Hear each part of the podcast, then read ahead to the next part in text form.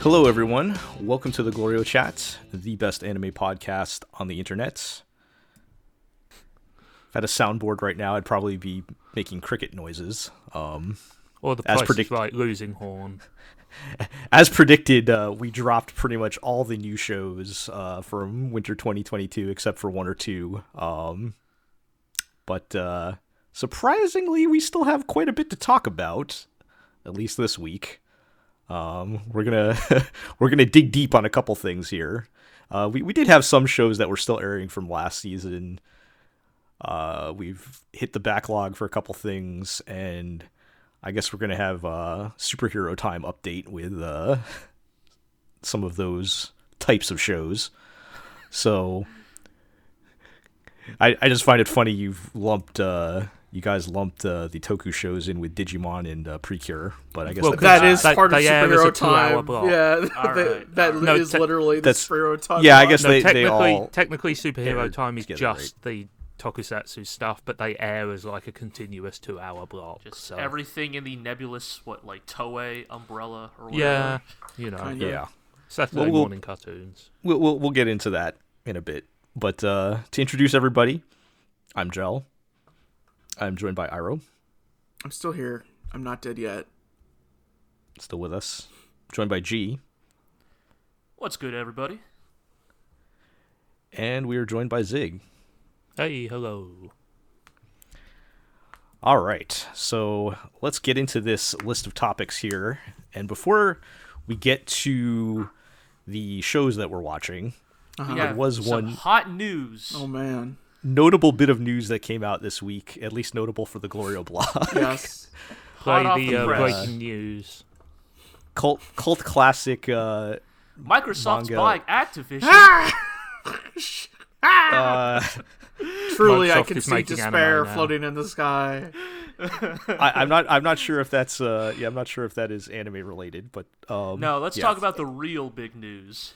Yes, the real big news here, which is the the cult classic manga Lucifer and the Biscuit Hammer, is finally getting an anime. Finally, wow. Hell I has see frozen despair over. up in the sky in the form of a giant hammer about to smash the earth, but When now I'm the, also uh, seeing hope in the form of Blues Drive Monster As a as to a smash the hammer. as When a did the manga man once actually said, end? Uh, hell, it's about time. Indeed. The manga ran from I believe 05 to 2010.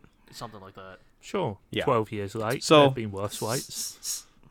so, uh, you know, I feel like uh, for us, I feel like Iro convincing us all to read this manga like ten plus years ago was a I was literally wrote about this on Japanator, so yeah, an important moment in Glorio history of uh, bonding us all together here. So this is a, I think, a, a big announcement for us, even if it's perhaps not the most popular manga of all time here that we're talking. no, but uh, I I have a deep and enduring love for I- Lucifer I the feel like it's, it's not like I would not necessarily describe it as obscure either. No. I think that there is a It was healthy. Yeah. it was trending on JP Twitter, like so.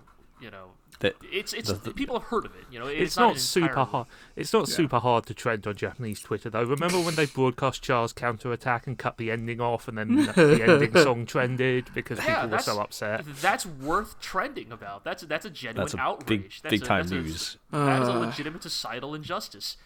Uh, Yeah. Just like how long it took for Lucifer and the Biscuit Hammer to get an anime.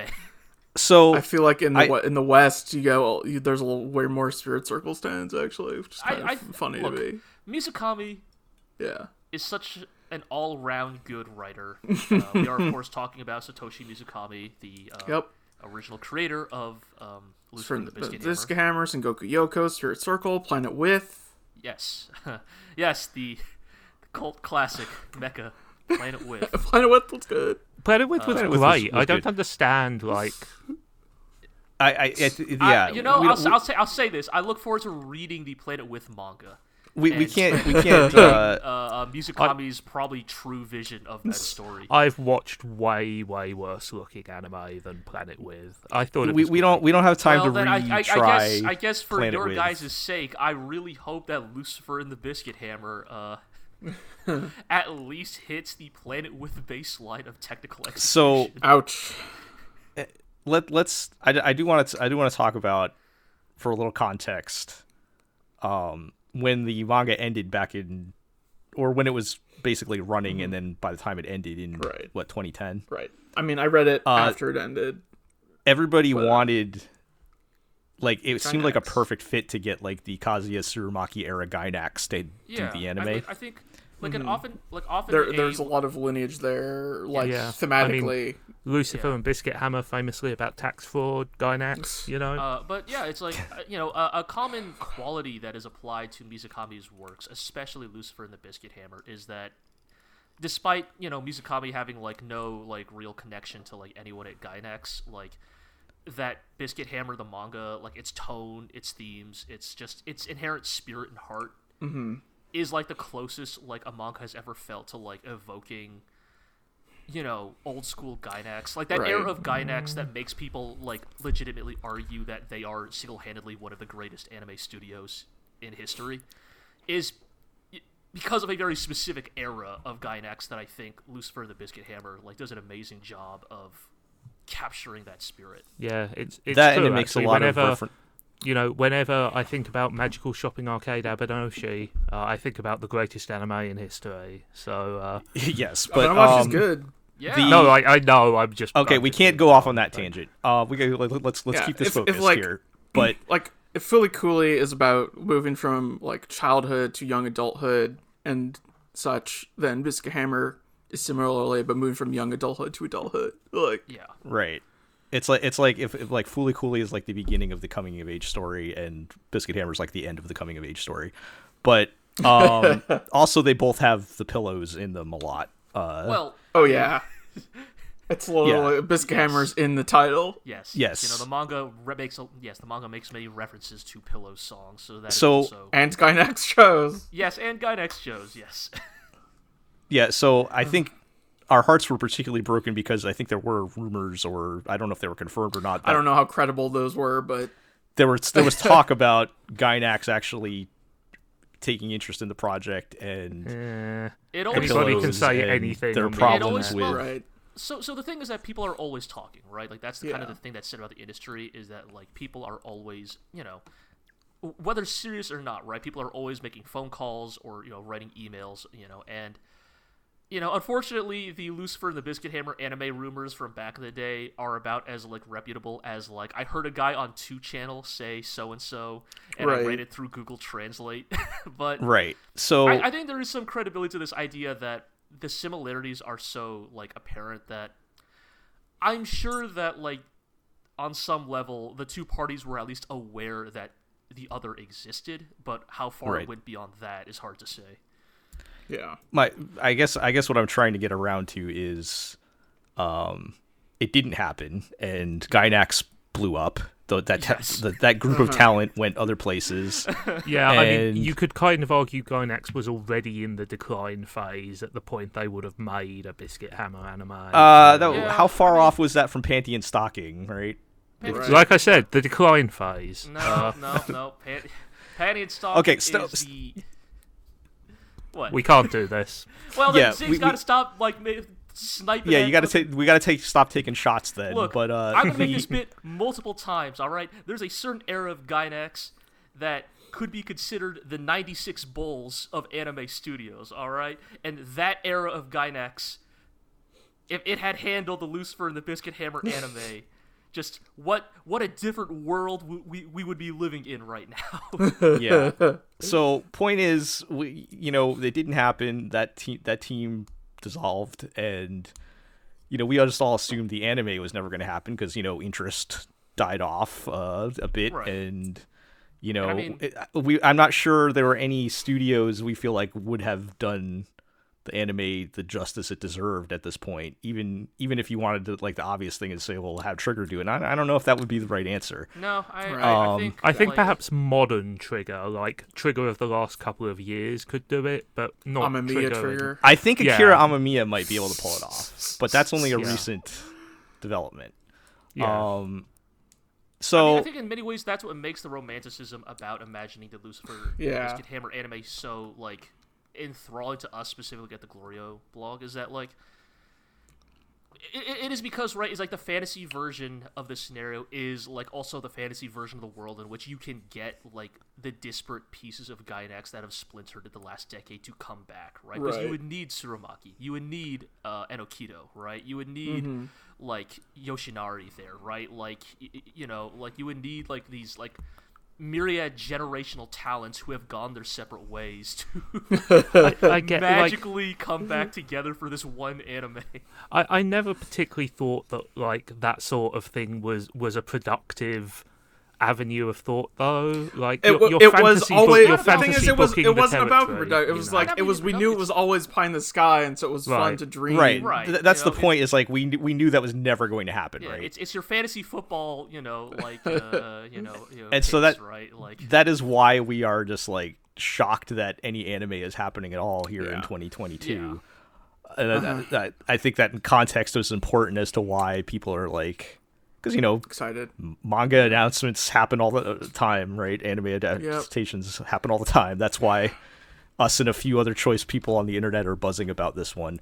I Um, I as- wonder what what changed to make this financially viable at this point in time. Like who like what money changed hands? The I thing just I- assume Planet With did okay enough that they I said, guess, "Oh, yeah, yeah. okay." So the thing I, I I've been hearing a lot about like what's currently going on in the anime industry is that they are kind of going now through a similar cycle that Western Hollywood filmmaking is going through mm. of oh making original IPs is scary and difficult.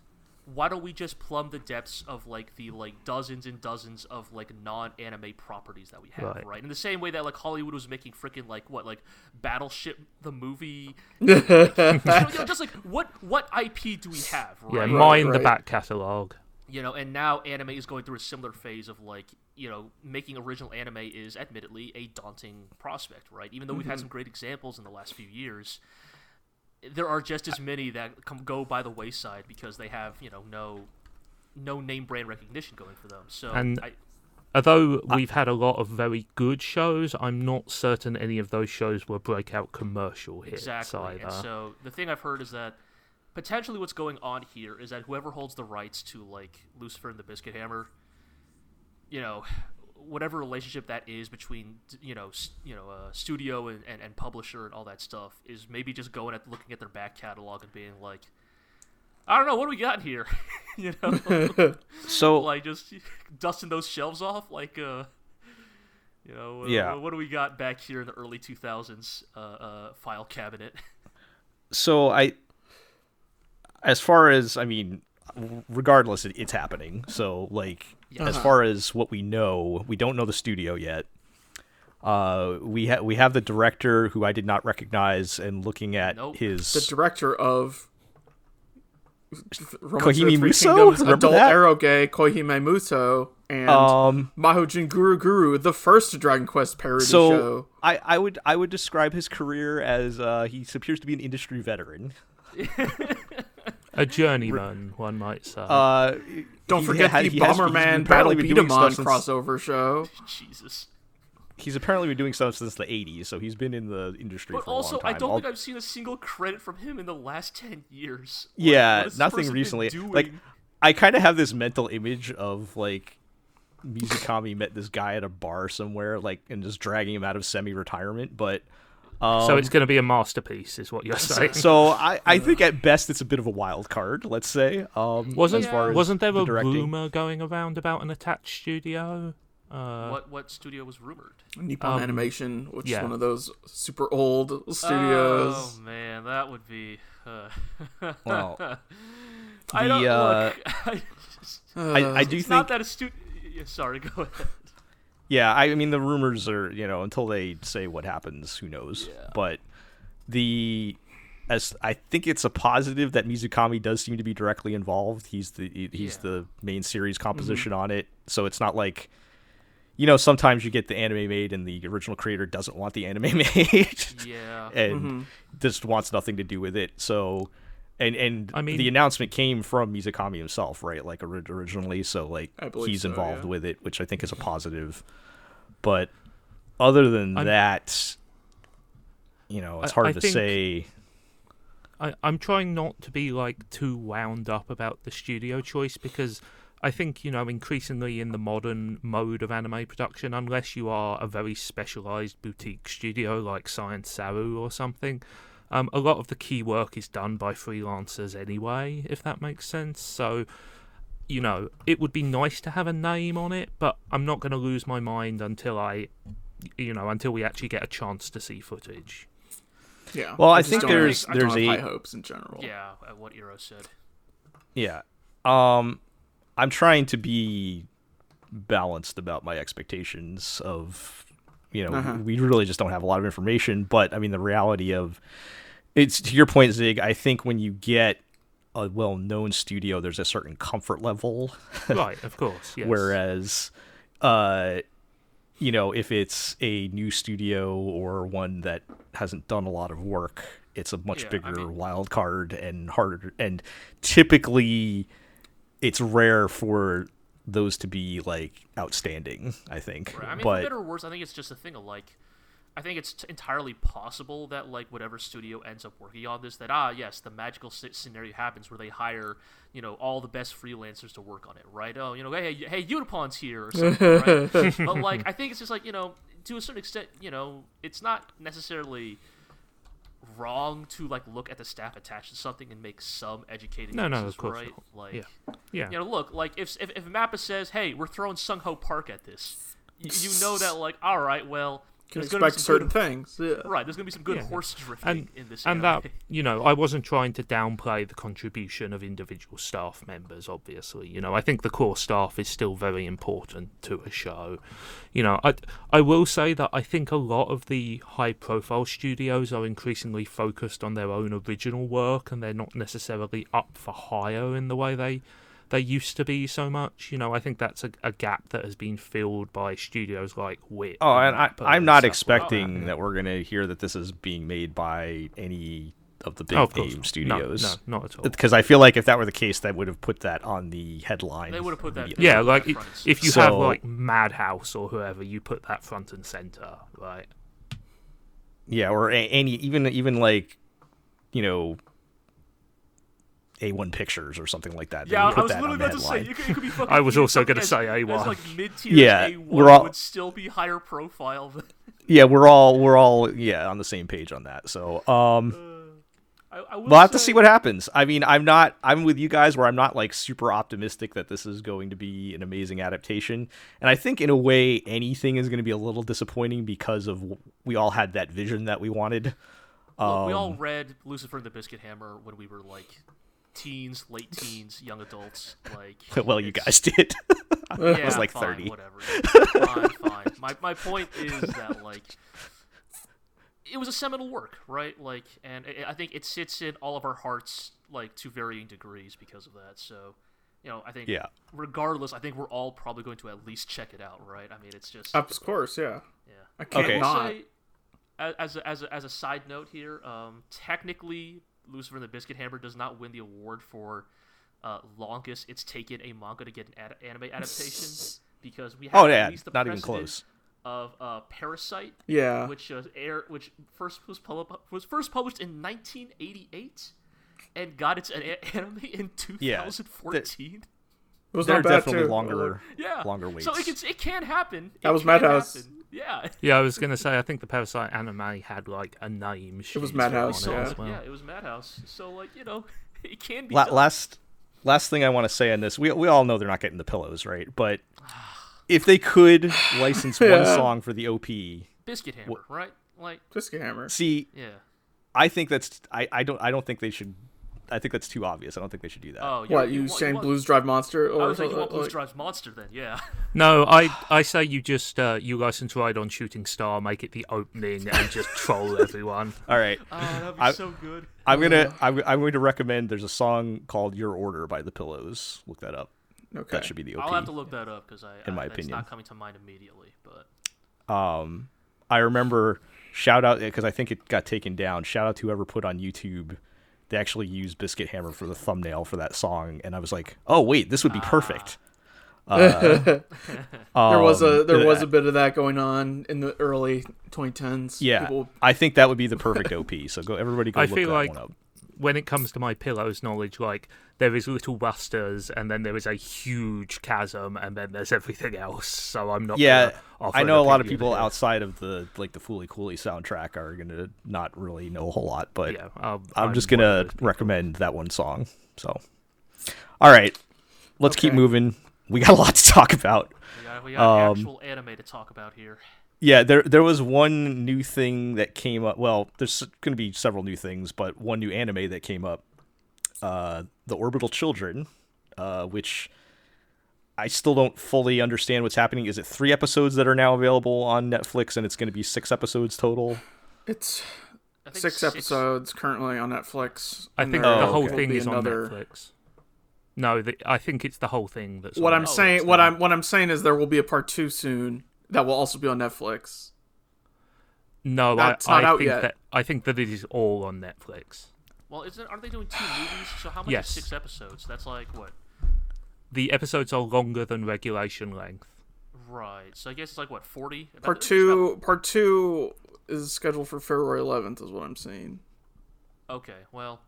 So, point is, it's not a regular format. Right. Yes. Are you fact are you we're you are you saying that the six episodes include both part one and part two, Zig? Yes, that's what I'm saying. I mean, the fact that we're having Have this we confirmed that, or- how confusing Netflix's handling of anime uh, broadcasting has become. Yeah. Point is, it's it's not a traditional TV length No, Yeah. series per It- se, but it's basically an OVA as we used to know Sure. them. Right. You know. Yes. so just bearing that in mind uh format wise but i'm not sure how much that even matters um why don't you guys tell me what it's about because i don't know anything about this but you said it was pretty good Yeah. Um. So, I- uh, just to provide some backstory first, if that's okay, G. Um, sure. This is like there's been some kind of like low level buzz about this because it's from uh, Mitsuo Iso, the director Yes. of Dennou Coil, which I've not seen, but you know reliably is often listed as one of the great underrated anime of like the 2000s.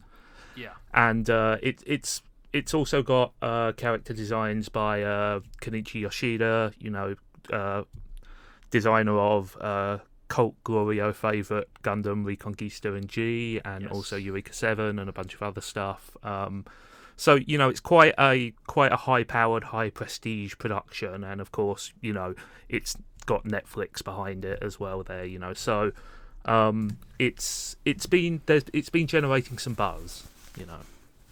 what Yeah, what's like I- the the one sentence plot summary like what's it about I guess kids get stranded on a space station.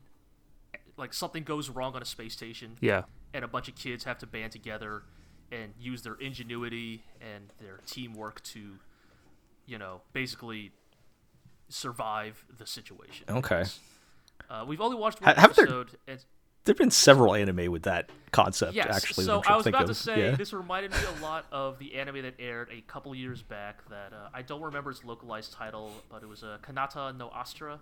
Astra Lost in Yeah. Space. Yes, Yes. Astra Lost in Space that aired what 2019 and similar premise of like teens in space. Uh, I found that one I really did not like. Um, I as- Yeah. thought the characters were insufferable. whereas Um, I think that Orbital Children, like right out the gate, is like doing a lot more to win me over on both the like world building and the like character building aspects. Like I will I will say on the sliding scale, this is a fairly hard sci-fi show is- by anime standards. this is some Planetes shit right here. Yeah. This is my like as as the as the resident Planetes uh, uh, stan defender, whatever you want to call me. Uh, it was pretty pleasant watching this anime. Uh, you know, like it's it's definitely it's it's it's definitely that like near future style of like space science fiction. You know, uh, like there's there's a lot of emphasis on like the technology that goes behind how they've gotten to space. You know, a lot of the you know there's a lot of talks of like just you know the the space station itself is is funded by uh, their fictional Google corporation called Deagle, which uh, I just so is as- everything else as well. Uh, yes, is the is the implication right? Is that everything in this world seems to be run by this like singular corporation. you know, there's talks of like how all AI in the modern day of, of the setting of the anime uh, specifically are, are specifically shackled AI. They have Right. cognitive uh, restrictions because Due to of the Lunatic Seven incident. yes, there, the implication is that there was an AI called Seven who uh, did something back in the day. Yep. uh, you know, we are now on AI 12, so that tells you that like there has been a passage of time. You know, there Yep. is a generational passing of the torch of Uh-huh. like you know the way technology has developed. People have books that are about like the Gospel of Seven or something. It's Yeah, Yeah, like, the, there's- the poetry of Seven. Yeah. as I'll as I'll it's say a little bit more about that after G's finished with the first episode, but But yeah, I just think like in general, I think it does a really good job of like doing the thing that I think a lot of good hard sci-fi space fiction does of a space is really cool, b space is terrifying, and maybe Right. mankind was not meant to live here. Right. Yeah, like that's Like- the big thing with the with the hard sci-fi take on space is where space is very dangerous. Yes, Like, like, you should like- not be just like on the world building angle. Like I really love is like they talk about one of the main characters. Uh, his name is Toya, Mm-hmm. and he is specifically framed as like the last child born on the moon, and the implication is that we now that is that mankind has has a has a colony on Mars. So the two primary places mankind now resides are Earth and Mars. And the fact that Toya was the last child born on the moon almost lends this credence to this idea that like, oh, like was the moon a way station, like a temporary point, you know, on the way to, you know, colonizing Mars and now this kid is like this weird like right. sort of left behind relic of a bygone era of He's, space uh, an important facet of his character is that he's never been to Earth. He has grown up in yeah. space, and he hates Earth. In fact, Yeah, and, and then that leads to what I think is the good character building of the story is like I think it is so difficult to write a character that is like intent intentionally unlikable, right? Because I feel like i- i- if you write a mm-hmm. character that's not likable, then they just become not likable. Whereas like Toya is like written really well to be just like he's a brat, right? He's a kid, and so he says dumb shit, right? He's out here fucking quoting Char Aznable about how we should drop an asteroid on Earth, you know. And it's like you know that he doesn't actually mean it because he's just a dumb kid, right? Yeah, So, they, like, they they really well walk the line between like, oh, mm-hmm. he's like he's kind of aggressive and snappy and like unpleasant, but you don't get the impression he's a bad person. He's just kind of, Right. as G said, he's just bratty and and like has the run of this space station and he's very smart and rather than like using that to make him completely unlikable you just sort of think ah you little shit come here you yeah, know exactly. um and like I think even the other characters that they've introduced, at least in the first episode, like have just enough going for them right now that like. Mm-hmm. Iro, how did you put it? Like it's it's like it's not that they're you know it's not that these characters like oh completely original never been done before but you said there was like um It's like there's just enough like specificity to them that it stands out. I guess that I you get a you get a like feeling for these characters. right that they feel more like characters rather than just like archetypes. I think it, it does a very difficult thing, which is they are believably childish, which is, you know, because we're not talking like little little kids here. Most of them are like tweens, and stuff. yeah. But but you know, like that they they feel like young people in sort of the way that they are um flighty and like they bounce back quickly and and all that stuff and it just lends a very charming atmosphere Yeah, to it um i'll one- also Okay, Ca- go ahead. I just also want to point out that like there is fantastic character animation, just like Oh, the yeah, way it's- they, the way they have the little quirks and ticks, and like everybody has, just the way like great body language, which really sells their personality. You know, like a good part of this first episode takes place in zero or reduced gravity, and there's some wonderful like flailing and Yeah. you know spinning and tripping and all that kind of stuff. You know, and it just brings out so much life in the designs. Totally. I, I think that like yeah, like it's like the world building, the technology, the character animation. I think it all comes together to create something that is like you know, and, and I think because of its hard sci-fi premise, create something that feels very believable. It feels very human in spite of like its very like you know s- sort of high-minded science fiction setting. Uh, I I, I want to give a shout out to like I, I think like one reason why the character building is working so well for me is like you have the kids acting like kids, Right. And you, they are juxtaposed against the adults who are still stationed on the space station, Right. trying to like figure out what's going on. Right. Like there's a there's a segment in the first episode where like an unidentified object is approaching the space station, and their AI, like who usually handles all the like automatic trajectory, in, you know, like Just goes down, stuff, yeah. goes down. So like you know the captain is like literally like hey like pull out your calculator and like do the goddamn math to figure out like how do we intercept the trajectory of this object right Mm-hmm. and like so like you know they're they're shooting out their like interception like drone or whatever that's meant to like catch like space debris and like you know they've informed the crew you know they've, they've informed the the the, the passengers hey uh, something's happening in the station you know Please like, fasten your seatbelts. please fasten your seatbelts, right?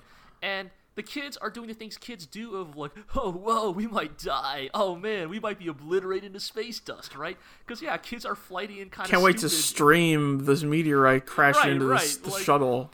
Yeah, The like, uh, the girl Mina who wants Yeah. to stream everything is a very good joke that they Yeah, keep yeah, uh, like- doing. Like she starts recording an offline video that she's gonna upload as a VOD to her Twitch channel later. You know, Right. like Yeah. and and it's really juxtap- it's, it's really well juxtaposed against these adults who are fucking sweating their minds out because they're like, Right. man, I really If I hope we move a did decimal math point the wrong way, we're all dead. Right. Exactly Yeah. right. It's it's I, um, well done. It- I also want to shout out one of the better action set pieces I've seen uh, in a show recently, which is like the the like last quarter of the episode. Say is a chase down an enormous inflatable arm of the station, which gradually goes from horizontal to vertical. But because you know there's reduced gravity, that's not necessarily a problem. And it's just got tremendous momentum. It's got fantastic sort of you know, like I said, that kind of like twitchy, like head over heels energy to it. You know, like two characters are being chased down the side, the rest of them are following in an elevator, and you know, there's there's a great sense of speed, there's a great sense of physicality, Yeah. there's some fun visual gags. You know, it's just a pleasure to look at. yeah, totally. All right. I, I do think like we're that gonna have. everybody- Yeah, Go I'm ahead. sorry. Well, Go ahead. Well, I, I, I, I do like that everybody in this anime has their own personal uh, Matsumoto slash uh, pod. You know, Right, everybody's yeah. walking Yeah. around with a floating AI pod, and like part of that action set piece is like this like the the AI equivalent of a running dogfight or like a running gunfight through this. Yeah, yeah. they're just flashing data at each other. yeah, exactly right, and it's communicated as like when one AI like throws a wave of its like garbage data at the other, it's represented as like its color of data is like showing up on like screens around the area, right? So like it- it's like a wave of blue screens lighting up as it like travels across the station, and it runs into like the red wave of data. It's it's very good. Yeah. I, I I I can appreciate those sorts of just uh. Look, Um, we, we're just gonna visualize this because it's gonna look cooler, cooler this way. Uh, just We're before we gonna- wave up, I yeah, uh, I actually did on. yeah, yeah, but just quickly, I actually did watch episode two as well, and um, I think it, it does a decent shift into you know a much more tight, tense show. It becomes much more about interpersonal relationships. You know, I mean, it's very clear that the main relationship is going to be uh, Toya and um, oh god, what's his name? The uh, The cop kid. the, The yeah the the, the narc, The um. Tayo Tayo is his name. Like they have a good kind of like uh like spiky but we have to work together thing you know. Um we get a little bit like like uh, we get a little bit more insight into what makes the Space Kids special, and and you know some of the Lunatic Seven stuff, and there's also some new type shit. Oh man. I mean, look, Uh, that kid was already talking about how mankind if should that's not good live on. Earth. So It means that weird space magic seems to be happening. okay. So, Yeah. um, like, I don't know where that's going, but like they they really like they really do a good job of shifting like visually and storytelling wise into like this very tense.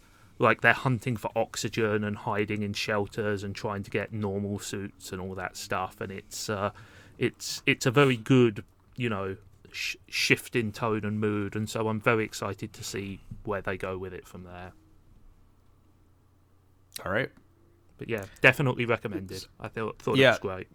So we got more of that to watch. I'm sure we can uh, catch up once you guys have seen Yeah. uh, more Yeah, of it. absolutely. And maybe by next time we'll figure out how much of it is actually left. But anyway, let's move on.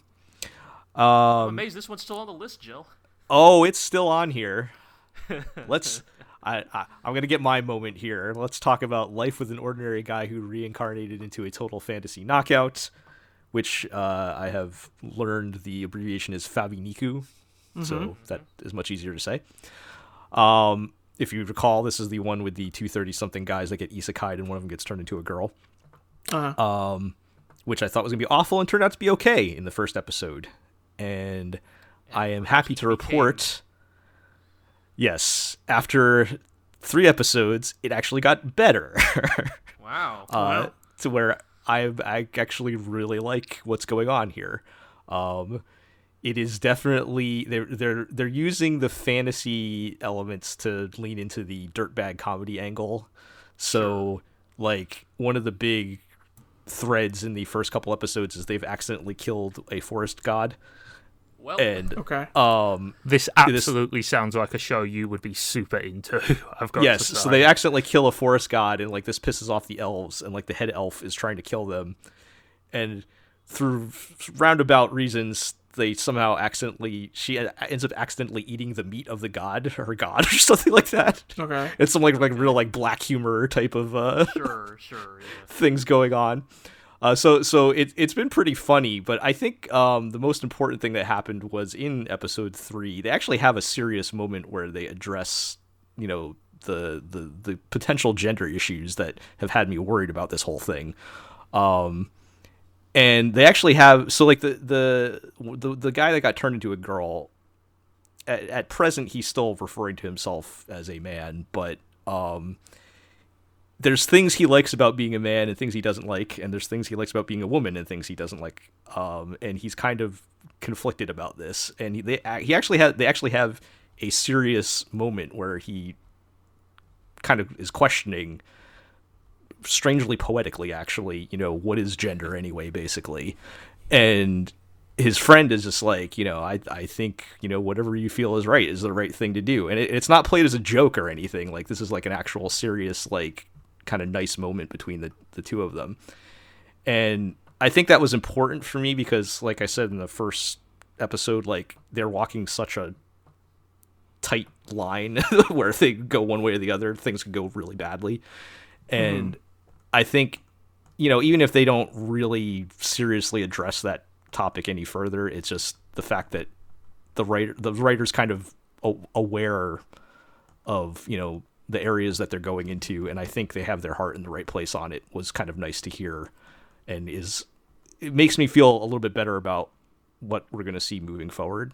I'm still very cautious about that but um i've i've I mean, been kind of it's reading cool to it's cool to watch an anime that you know you're you're feeling on the tightrope about, and to see it at least so Do the far. right thing. Yeah. Yeah, it's yeah I think like it, it has to have already exceeded expectations in terms of how you would handle Absolutely. this subject matter because like when you tell me that premise I instantly think of like the worst possible outcome. Yes. So, like I said, I was loading my gun when I was getting ready to preview this. Like, I was just tear this thing to shreds, and it has completely reversed itself to where, um, you know, yes, it is the sort of like lovable dirtbag comedy that I absolutely love, but also it's not being transphobic and homophobic, or at least not that much. I don't think so. That's yay, good job. hooray for low low bars, I guess. But Hooray! Not as bad as Um, you could have been. Yeah, um I'm I'm enjoying it, so I'll I'll be sticking with it for now. Um let's move on to the other new show that we're still watching, uh Sabikui Bisco. Yeah. Uh we've we've seen 3 episodes of this. For, before we get into anything, let me just say the OP is amazing. Yeah. Yeah. The, the now that we've good seen the full animation and everything, shout out to Juno still getting work out there.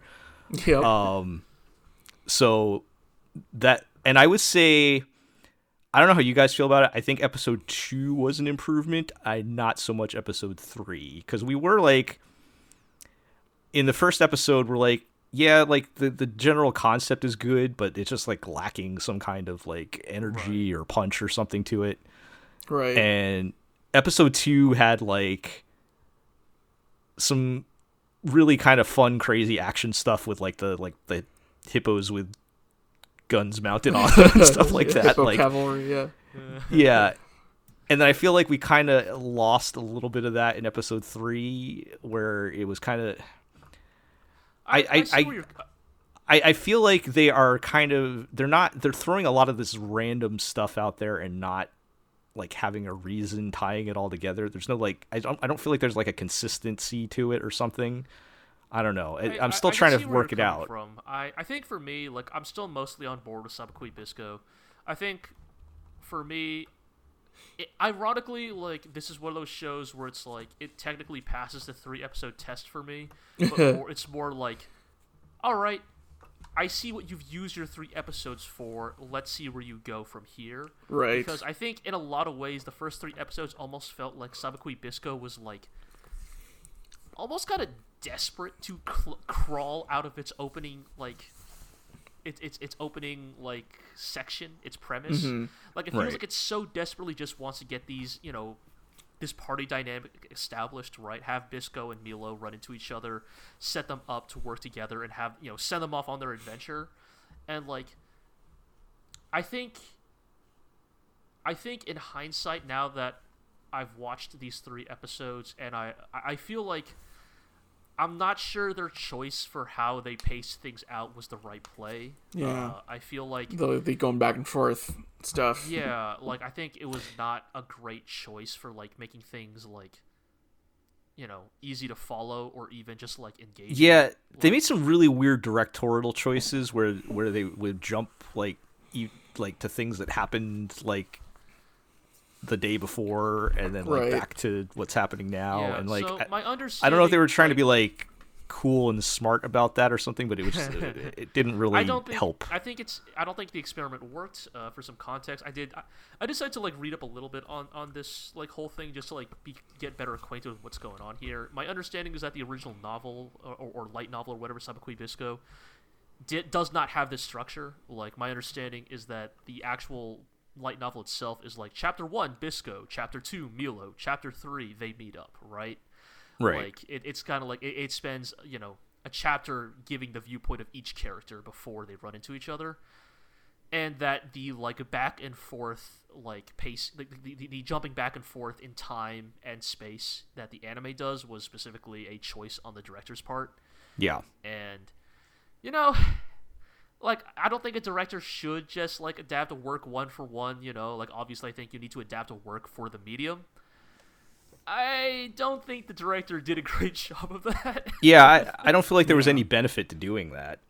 Like, I don't think it added anything or Do you feel just he? made Do you feel that like the direction is actively harming the story in that case, or is it just a case of you know nothing? I mean, it made it a little more confusing to follow what was going on. Right. So, I mean, I in some ways, to tell because apparently the director literally came out like and made a press like release statement saying that after these episodes they would be returning to a more normal uh, wow. All right. portrayal of events. So apparently they are aware of what they've been hearing from people about this anime. Wow.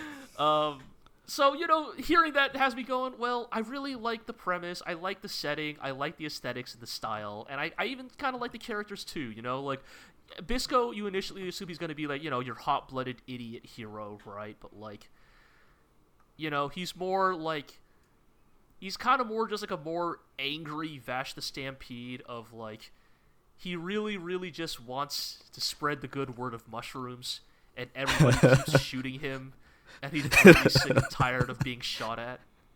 Yeah. Just wants to share his mushrooms with you. Uh, yes. And so, like, I'm fine. You know, again, I I, I kind of like that. I guess the question Nah. is now that they're going to return to a more conventional storytelling style. Yeah. You know, like, where's Will it, where's it going to go from here? exactly. I don't know if um on a, I don't know if it's just my pandemic brain talking, but also the con the whole concept of this show with like a global pandemic uh, destroying the population thanks to misinformation is uh kind of an interesting angle to take. There was like a scene in the first episode that was like very like felt very like uh ripped from uh reality where, where I, I forget they were like getting don't know if they were getting vaccinated or something like that. I don't remember what it was now. I I forgot to bring it up when we were first talking about it, but I, I do feel like some of the, the some of the ideas they're going for feel strangely relevant here. But um, but yeah, I it's just that there there are some like cool parts and style to it, but like I, I I'm yet to seeing it like really come together and maybe that was just the randomness of how they were directing it or whatever maybe now if we get a more focused like i feel like this should be like some kind of like buddy journey story Right. them going me, somewhere right I think I think what is gonna like make Sabikui Bisco work or not is like it's obvious they're going to be put, be putting together a party, right? This is very obviously a mm-hmm. JRPG party Right. in the making, right? Like Right. sh- shady pink-haired girl is going to join the old man and the and the, and the and the cool lady are going to come back eventually, right? Like Yeah. this is like clearly going to be set up like that. And so then I think what is going to make or break this show is how good that dynamic becomes. Like Yeah. because like I, I enjoy the zany world building the crazy shit the cool slug planes and all that stuff but like i think what's really going to sell it is like how how well do the characters work with each other in response to this really intensely bizarre uh, setting they they reside in yeah Yep. well uh once again i mean we're kind of left in the same spot where of uh yeah. There's potential here but i don't know. We'll see. Great op Yeah. though. Great op though. Can't argue with that. If it wasn't for ranking of kings that would be the best op this season. Yes. Uh, but all right. Let's take a break from well not totally anime but late night anime. Let's put it that way. Sure. and let's let's uh let's have our saturday morning kids time superhero time here. Oh, superhero time. and uh with with Iro and zig on we're gonna catch up with uh all the kids shows i guess yeah, I guess so. i'll have to so it, so we got a couple things listed here is there uh, is the is this a new Kamen Rider i don't remember It's been running for a while now. okay yeah, well, we're, yeah, we're yeah, about it's, coming back three to me months now. or in, so yeah. Okay. So this Yeah, is Kamen um, Rider Revice? Revice. Yes. Yep. Yes. Okay. It's so the last couple of Kamen Rider shows have done this really weird thing where like the first like 15 or 20 episodes are kind of an anti-piece, like an entire plot in miniature, and only after that the real plot starts going, and they've kind of done it again here, where like the premise of the show basically fundamentally changes about a third of the way in. And it's very odd and it feels so weird and disconnected Yeah. and um, I think Revice is a case of there are individual bits and pieces which are good and fun and stuff, but it, it's really kind of a mess overall. Like they can't really pull it together, and and the net result is just it, it it's kind of going nowhere fast. and yet I still, a f- problem. but I still feel like it's gotten better over time, Yes, despite that.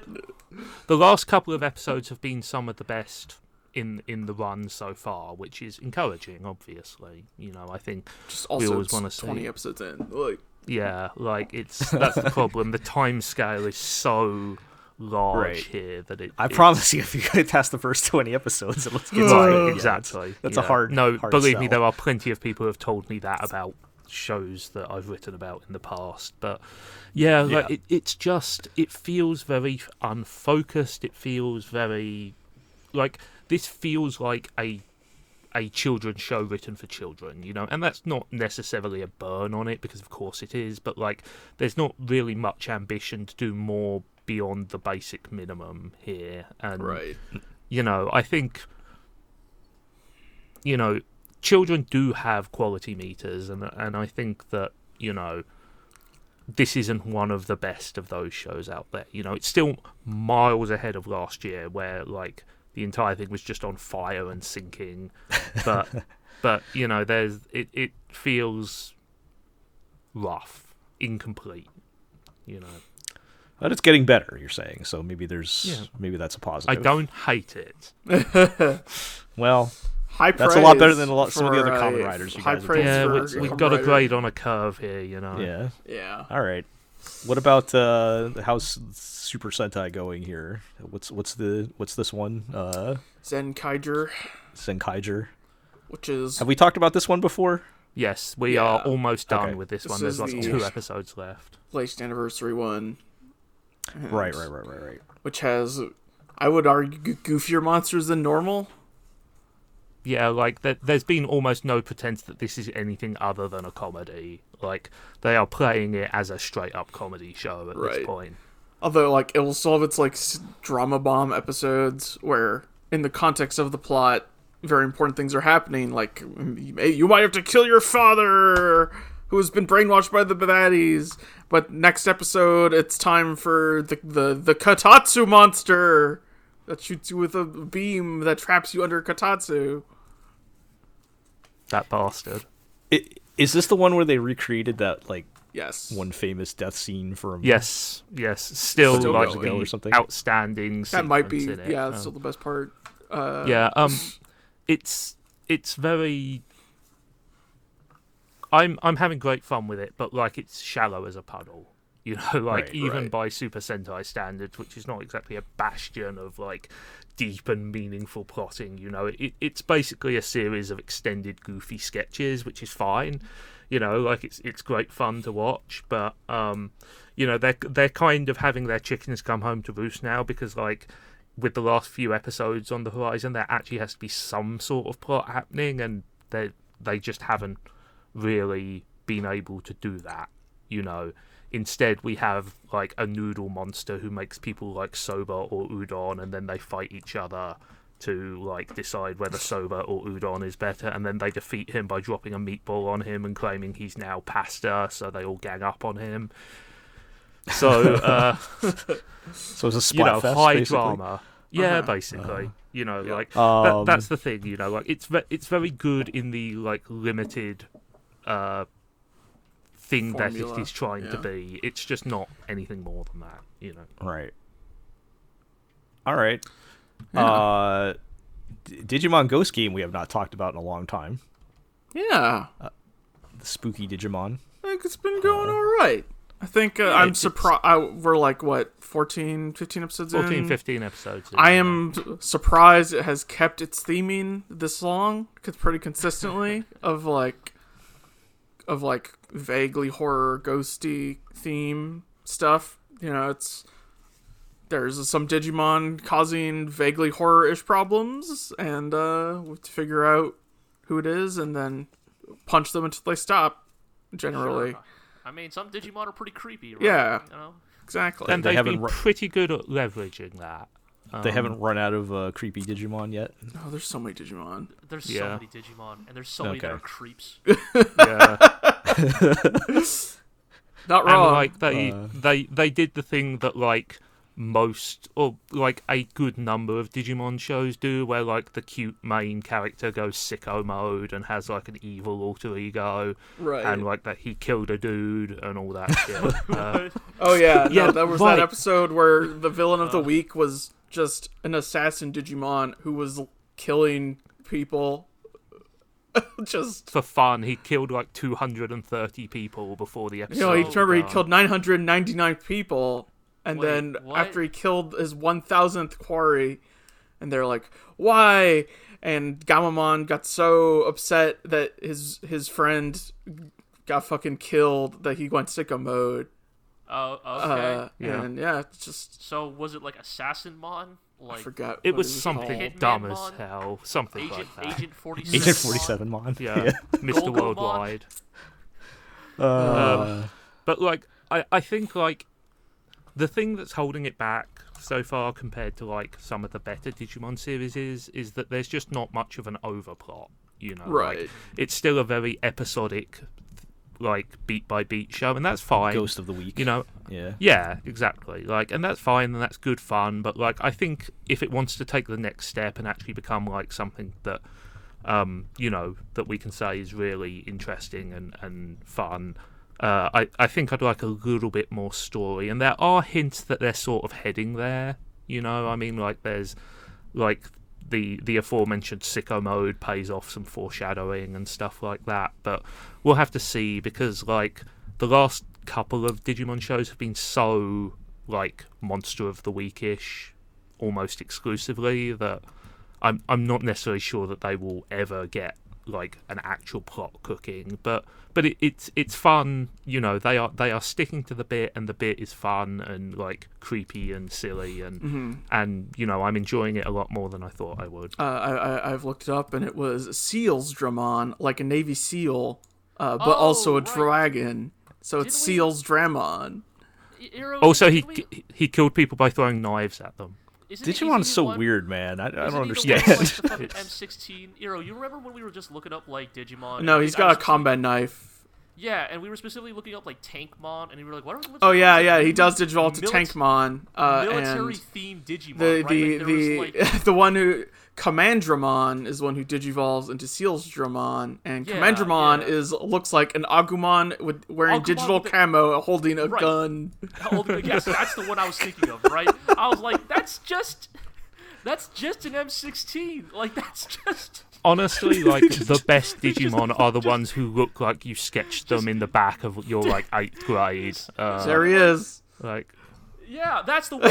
Yes, thank you. That's the one I was talking about, right? oh my god! like- no, yeah, that's just a, that's just a dinosaur just- with a that- gun. that- just a cartoon that- dinosaur with an That's just M16. Agumon. They just gave like just. If, if, if, if, it's like what's what's Agumon's pre-evolved form called? Uh, the- Koromon. the- uh, Koromon. It's like if it, it's like instead of it's if Koromon was was was wasn't raised with like love and friendship, but was instead raised by like you know the fucking e- on NRA pamphlets or something, and it becomes Commandramon. Uh, Iro, do you Oh, remember that? man. Do you remember that Digimon got it. from? Do you remember that Digimon from Appli Monsters who is literally just guns? He has a gun for a head, he has a gun for arms, he has guns for legs. Yes. Yeah. Uh, yeah. I mean, It's that's the, that, is, that is the enduring joke about Digimon is It's Pokemon with guns. they power up, Like- you put some fucking guns on them. Like, dude, I'm telling you, I look at this picture, man. Commandramon definitely is part of what he calls a quote unquote militia. like, he definitely Yeah. has what he calls a compound out in like on t- uh, like, like like like fucking Kansas or some shit. You know? yeah, God. I mean, Well- as as I just said, I think the more like Chunibyo the Digimon designs are, the better they are by definition. so, like, you know, I'm completely okay with this. Di- dinosaurs with M16s. That might be the episode title. Um, Sure. all right. Um, and then finally, let's talk about Tropical Rouge Precure. Yeah. Um, Aqua and I have been watching this. Um, I know, yes, It's, you guys. It literally, uh, the watching that. final episode actually aired today. Um, so. oh, okay. uh, that that thing is done. Um, really funny fact. Uh, those shows like Super Sentai do because they are spiritually Sentai shows. Um, always have like a little bit at the end where like the heroine of the current show hands off to the heroine of the new show, but Crunchyroll cut it out because they don't have the license for the next show. oh, that's pretty. That's pretty funny. Uh, that's all right. Oh, Um, weird Messed up. licensing things are great. Yeah, Um, like I, I get the impression that like serious Precure fans um, have not particularly enjoyed this one because it has not had an abundance of like the weirdly high quality animation that Precure has like has like that weird side audience of like hardcore Sakuga heads Right. who get like- really yeah. into the fighting. Like, there's not been a huge amount of that, but like it's been super goofy and fun, and like it's got a lovely ambience because it's all like palm trees and beaches and I've mermaids seen some pretty funny out of context Yeah. gifs from it. It, Uh, it's got like it's got the world's most useless set of bad guys. We're talking like Team Rocket levels of competence here. Like Of course. the heroines are all complete idiots. It's it's just a really fun, cute, goofy time, you know. And I've right. I've really enjoyed it. You know, it, it it's really really good, kind of like car- a cartoon ass cartoon, and I've been into that. And yes, there have very occasionally been like insanely good animation sequences that pop up now and again, which is like, oh right, occasionally Toei gets like the good crew on this. Right. Okay. That's been running for a long time, hasn't it? There, I mean, like all of these shows are year long. I mean, they all run for so- Yep. yeah. yeah. Yeah. When we're comparing to what we're normally watching, which are like 12 to 24 episode series, Right. they're and all these I are like mean, like, 45 these are all- episode shows. Yeah. yeah 45 46 that kind of thing you know Yeah. so it's generally a full calendar year minus like a few preemptions for like golden week or major sports events or stuff like that Right. But yeah, you know, like it, it's it has not been the worst that like the Toei Power Hour has been uh, in the recent past. So I think that's a cautious thumbs up there. Yeah. Okay. Well, let's uh, I guess move back on to anime and some of the ongoing shows that uh, we can now catch up with. Uh, somehow we have, and I guess speaking of very long running series, somehow we have not talked about JoJo's Bizarre Adventure Part Six. Stone Yeah. Ocean. It's just I think I, I parse- was, I was That's kind of it was- indicative of how it came and went in public consciousness. That's Netflix, Yeah. baby. Thanks, Yeah. Netflix. It's almost like JoJo's enduring cultural like legacy was thanks to it being a weekly show that people could talk about and speculate. I As So- opposed to you getting, uh, you know, dumped into Netflix jail, which is basically Yeah. what happened here, right? but Uh, I want to open this with a statement, which is: Is it the second or third episode? Uh, minor spoilers here, by the way. Um, but the bit where uh, what's her name is playing with like the little bird, the budgerigar, and then oh it just uh, I can't remember like, name, but and then it sprouts human Goo heart dolls. arms and takes its head off. yes. That is like the most flabbergasted I have ever been at So- anything that's ever happened. yeah. So you know, life. look, we're talking about part six of the veritable JoJo's Bizarre Adventure Uh, series. At this point, love like it. I don't really know what there is to say that would like sell a person on JoJo. Like, The- look, you know what it is. Yeah. Like, The Well, only this is- thing this that is has, the- only thing that has ever come close is the bit in part four where Josuke unfolds that letter and an arm holding a gun comes out, which also was just like a, a moment that destroyed my I- brain. I, I, will think this is I- this is usually most noted as the the first one that has a female character starring it. Yes, in it, right? Jolyne Kujo. Um, Jotaro's it is also daughter.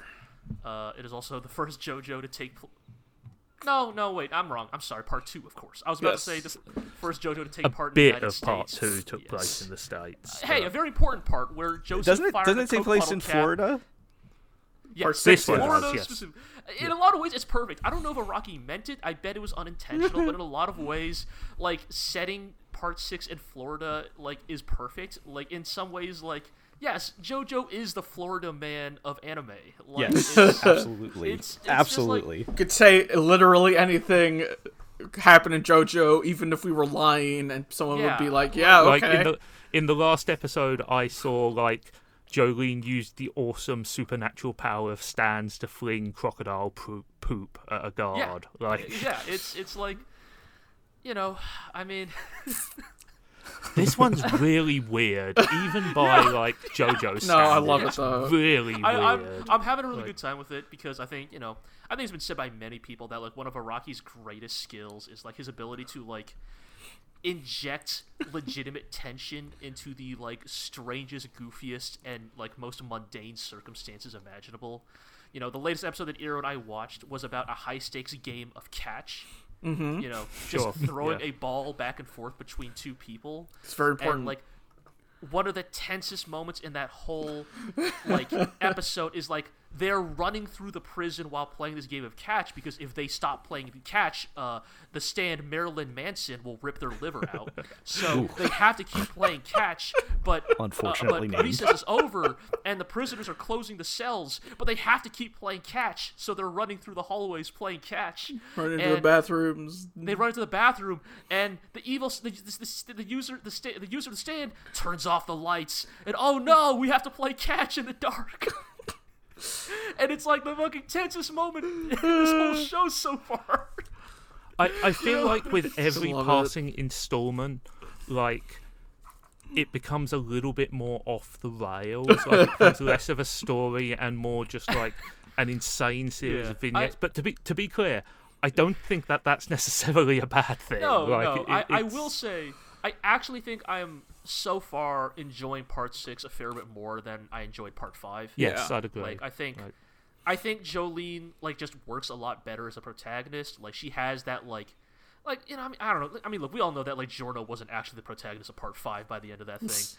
no, it's like- Bruno. Yeah. you know, I feel like Jolyne like kind of brings back that protagonist energy, right? Like this is Jotaro Kujo's daughter. You know, she's got that swagger, but she's also got that like But also, you she's know. kind of in over her head. Yeah, Yeah, and, yeah. and also like setting it inside a prison is just such a great way to have like your requisite galaxy of grotesque weirdos Yeah, that yeah. you need for it's a very- JoJo, and of it course, has like this, this person, this fucking weird, would be here. It's a prison. Yeah, like it, and it has like a great like grindhousey vibe to it as Yeah, well. You know, like all the like the bayou, the crocodiles, the uh, like the shitty prison guards. You know, the uh, prison warden who talks to his puppet when he wants Yeah. to address the. Uh, um, it's it's, it's a lot, but it's it's it's been it's been a lot of fun. You know, I think um, I don't know. if There's much more to say about it. It's JoJo. You know, It's I think this point, I think it has the most important thing which David Production has brought to all of their JoJo adaptations, which is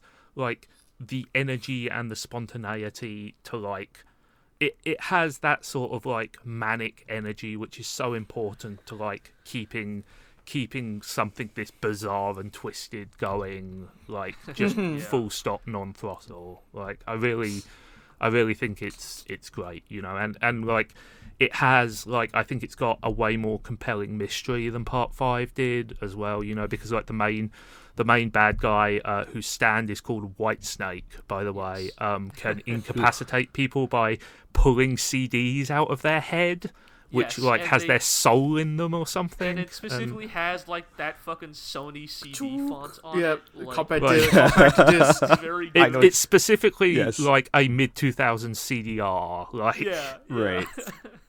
Oh, so like that's yeah, it's like the stand like punches them or whatever, and then just it's like a CD tray ejects out of their head, and they pull the disc out that has their soul in. it. Also, I, I want to specifically shout out the episode with the stand Highway to Hell, which is like one of the darkest and most fucked up implementations of the stand concept yet, which is uh, the the the stand's controller is like a manic depressive suicidal madman and like whenever he tries to commit suicide the stand inflicts that pain on the target and so like it's just a sequence of horrifyingly dark like comedy suicide attempts that are Yes. right, It's just a And- nightmare, Yeah, and Ermes like- has to be like, please no, don't kill yourself. I'll give you my I'll die." panties Yes, you want my panties? Will that stop you from from turning on the electricity?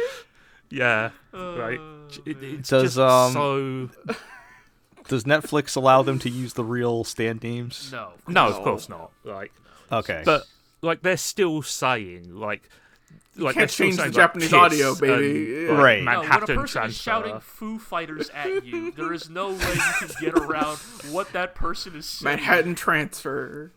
are, are, are there are there any really good fake names that they had to pull I off? don't know. We've I've been I've watching looked up subs some of them, yeah. and they're not particularly Uh, interesting. Th- There's no. Dan of Steel here. Um, I, my my favorite Like, one is filthy whatever acts at a whatever they did reasonable price. replace.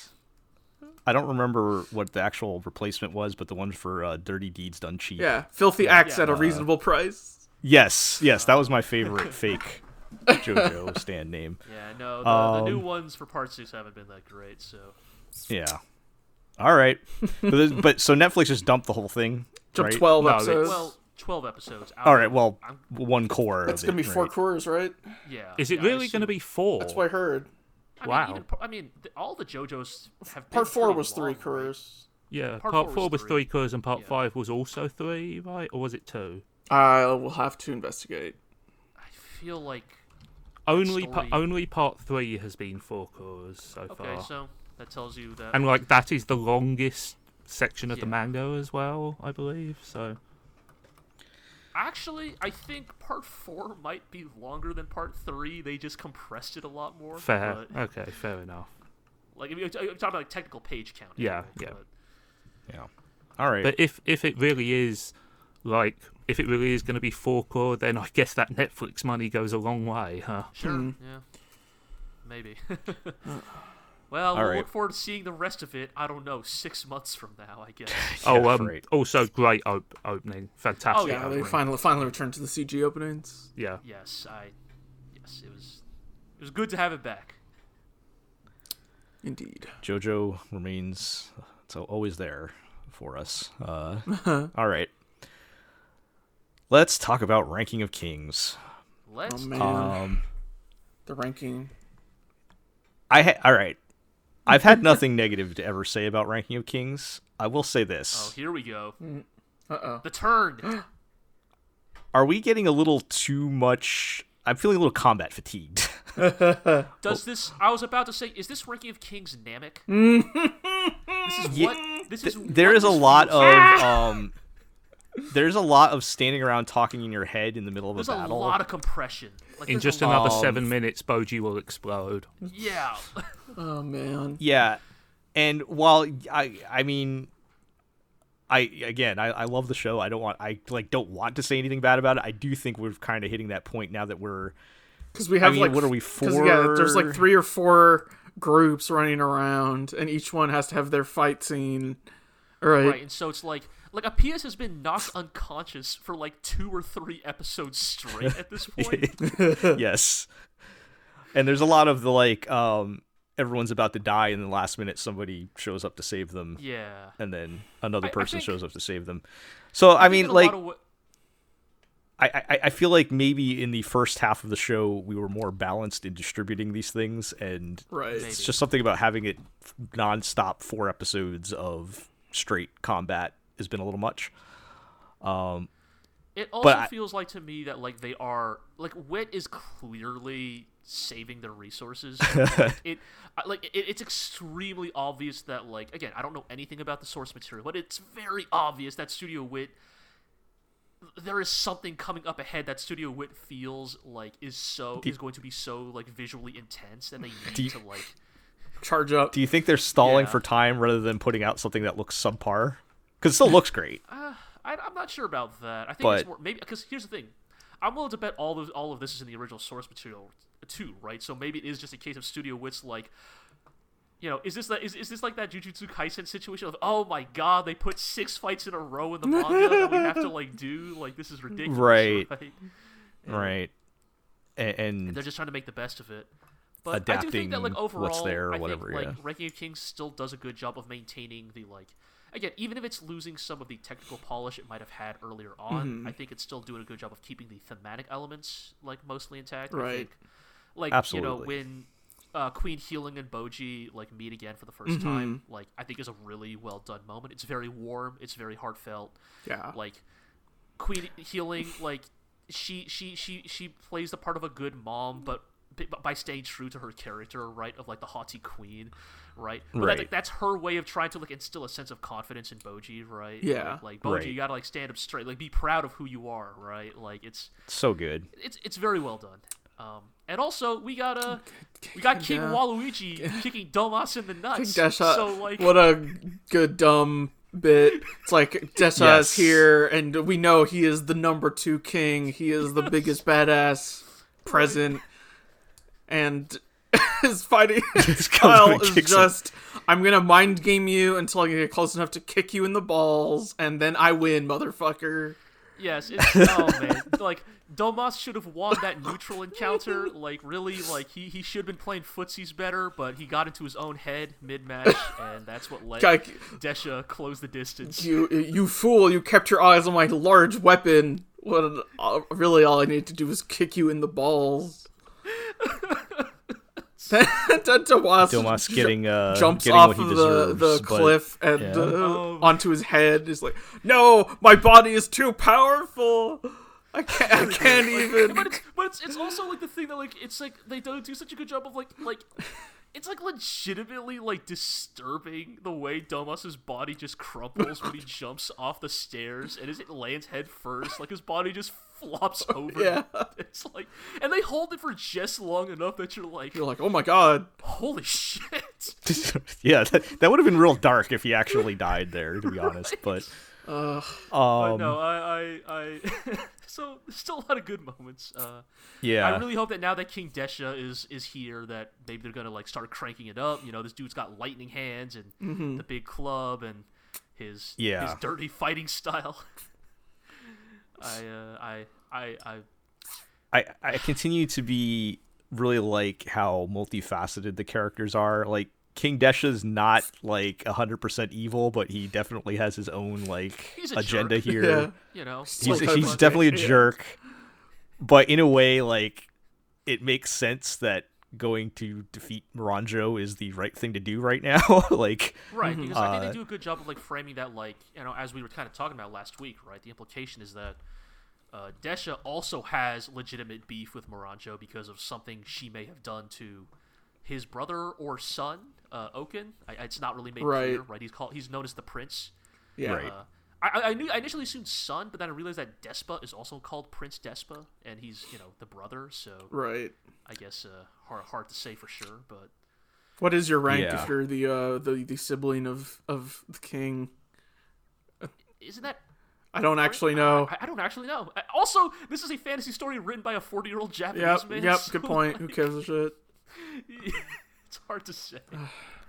yeah. But, uh, yeah, just really good. You know, continues to be pretty solid, though, I think. Like, you know, in spite of, I think, some of the some of the things you mentioned, I think, are totally legitimate, Joe. Yeah. Yeah. I, I, I feel like those are very just for everyone knows, those are very minor criticisms. like I love it I still very much love this show and like I was saying after last episode, they need to like these episodes fly by. Like it's been so long, I feel like, since I've had uh, a show where the episodes fly by. I can't wait to watch it every week and like Totally. Yeah. uh, you know, I don't know what's going to happen. Like, you know, I'm just on the edge of my seat the whole time and really loving it. I, I hope we get a little mix up. G- give us another like crazy flashback or something like Yeah, yes, I, I want. where we learn some like ridiculous thing about the lore of you know one of the characters or something. Right. That makes us Get- go, wait, no, stop, hang on. What's going Yeah. on? Um. Uh, I will say I think ha- has Dorsch been replaced by the uh, the two headed, formerly three headed snake as the MVP of. Uh, Oh, I don't know. Doors series. I don't know, man. Dorsch suplexed the shit out of those demon dogs. It's Dorsch uh, having the gut like this dude was on death's door, had his eye ripped off, his foot torn apart, and like gets healed and just like immediately makes a fake foot for himself so he could stand up. Right, like doesn't miss a fucking beat. Just like, know, oh, I don't have this foot anymore. All right, give me that burlap I mean, sap, burlap so the sap. extremely funny thing to me about Dorsch and all of the four knights now is that like all of the four knights have been clowned on in like really comical ways. Uh-huh.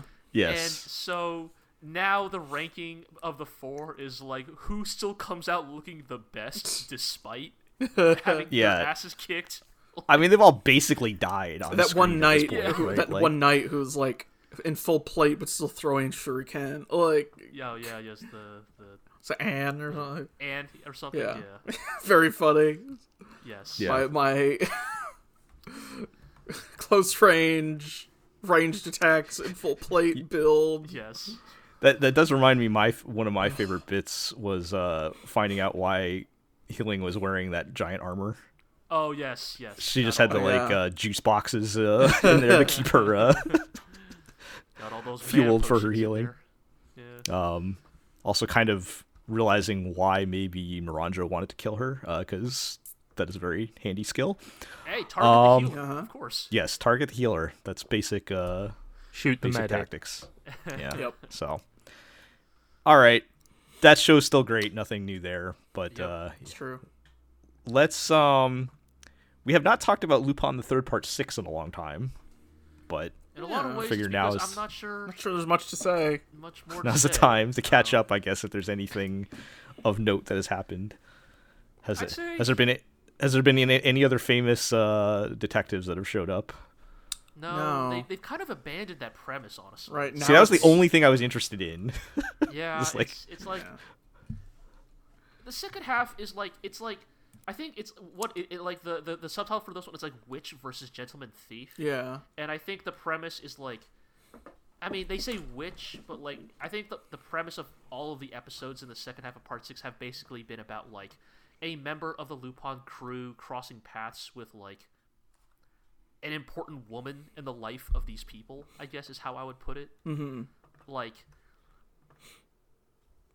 and it's I- mean i don't know like did we already talk about i guess we didn't but like so you know like i, I guess uh you know the, the, initially the most interesting thing about this arc initially was that like lupin was going up against this crew of s- of- of Strangely identical women. Like identical female thieves, right? All look and dress exactly the same, right? And so the fun of it was like, what the fuck is going like? What is the play here, right? Yeah. Because it's Lupin, right? So it's always like, is it technology? Is it magic? Is it something in between, right? And then the reveal is that it's just one lady thief, and she makes all of her henchmen dress up like her. And Oh, that's it's like lame. It's kind of yeah, it's a really anticlimactic.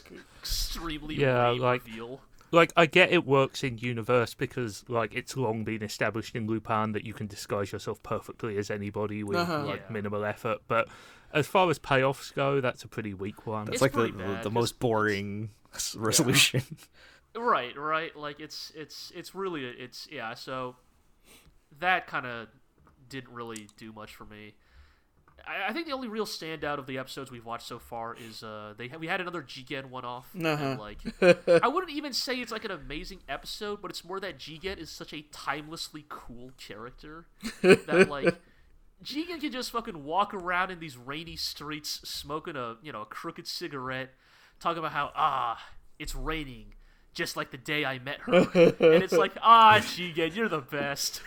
Oh, Jigen. Yeah. You, you wacky, You know, fucking cool guy. this lady be like ah how, How could uh how is Akio Otsuka doing as He's totally Jigen? fine.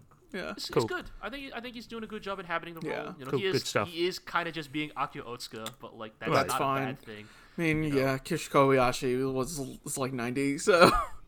Yeah. Right, right. I, I'm not holding And that against him. Jigen has, like- had been sounding like he was a 90 year old dude, so. I guess that's the thing, right? It's like if, if part five Jigen sounded like, you know, a tired old man who like was wondering how much longer he had left in the game.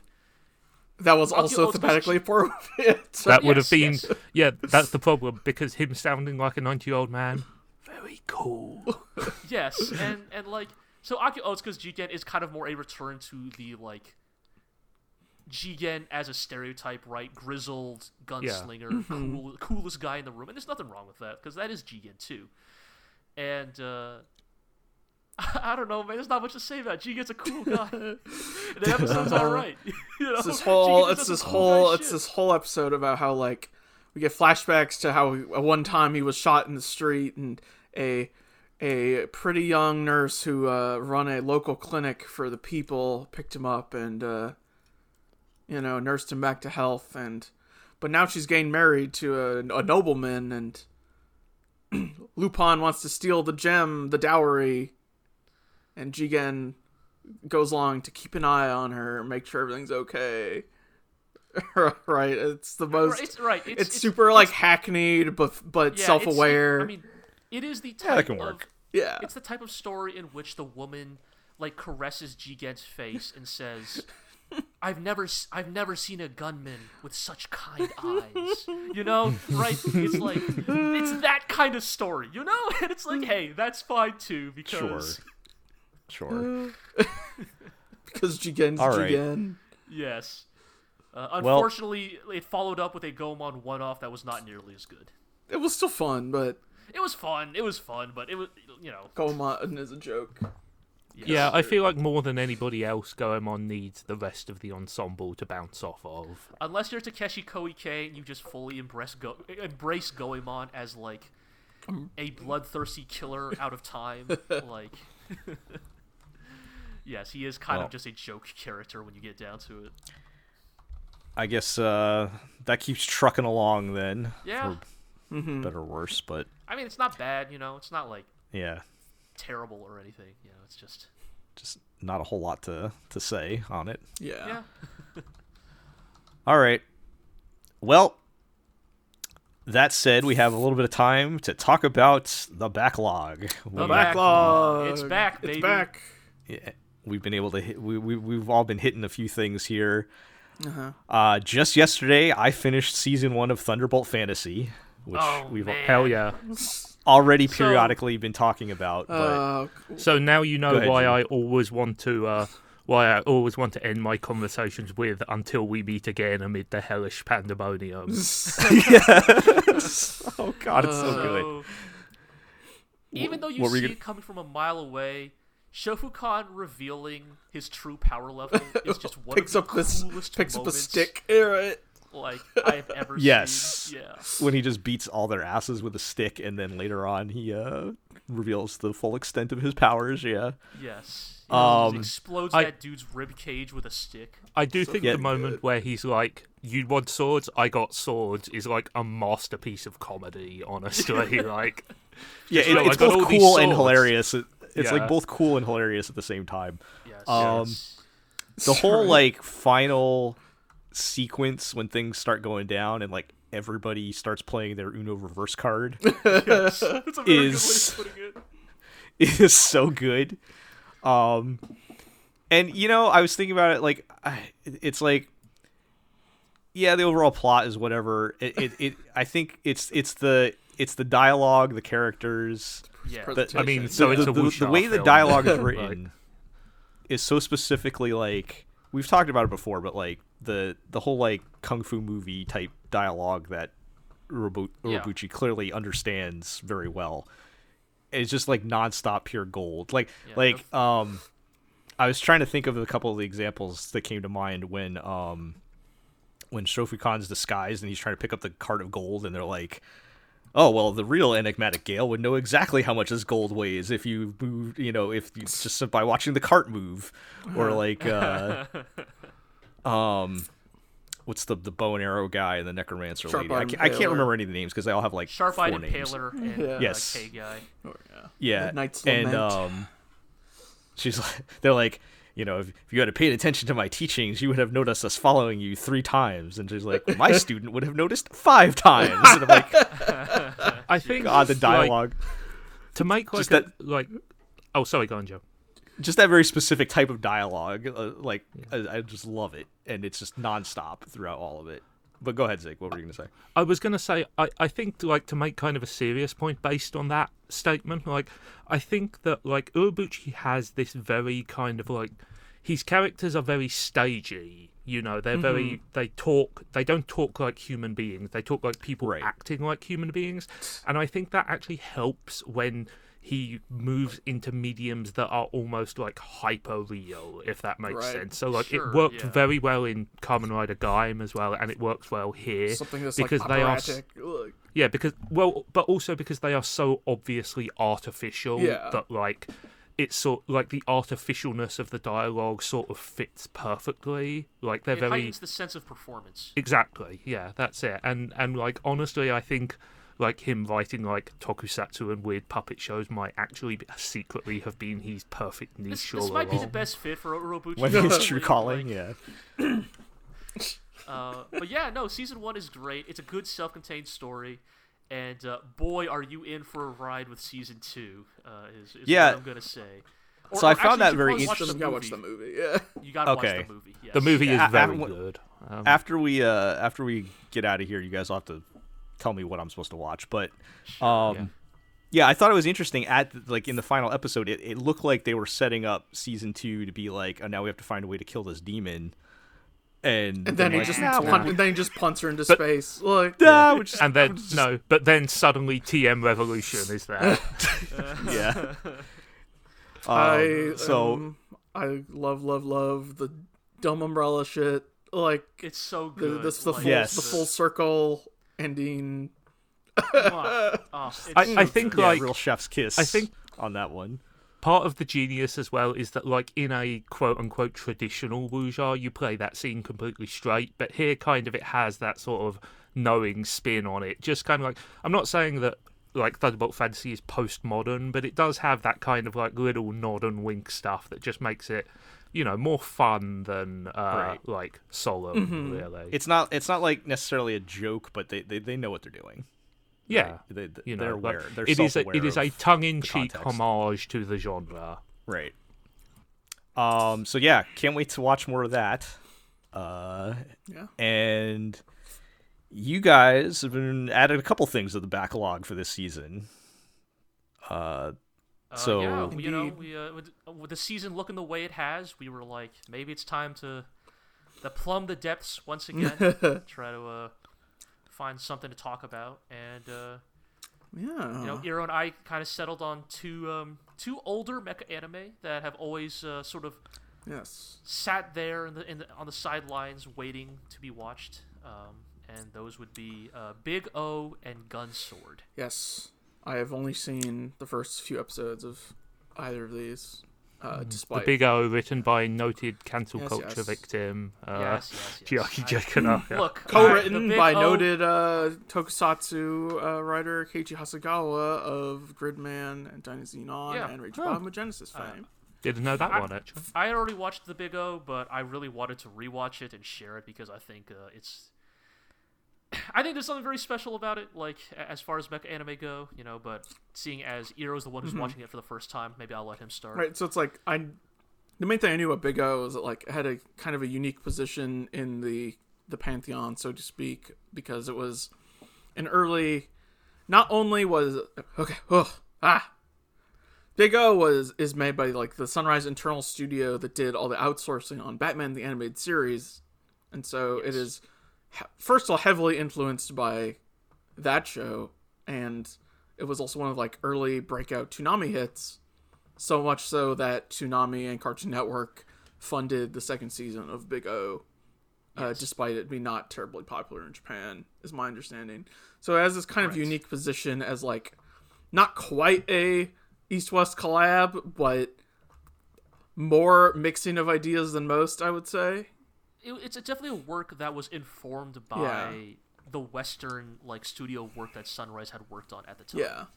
and like clearly went on to inspire them, you know, uh, in, in in many of the noir trappings that the Big O inhabits. Yeah.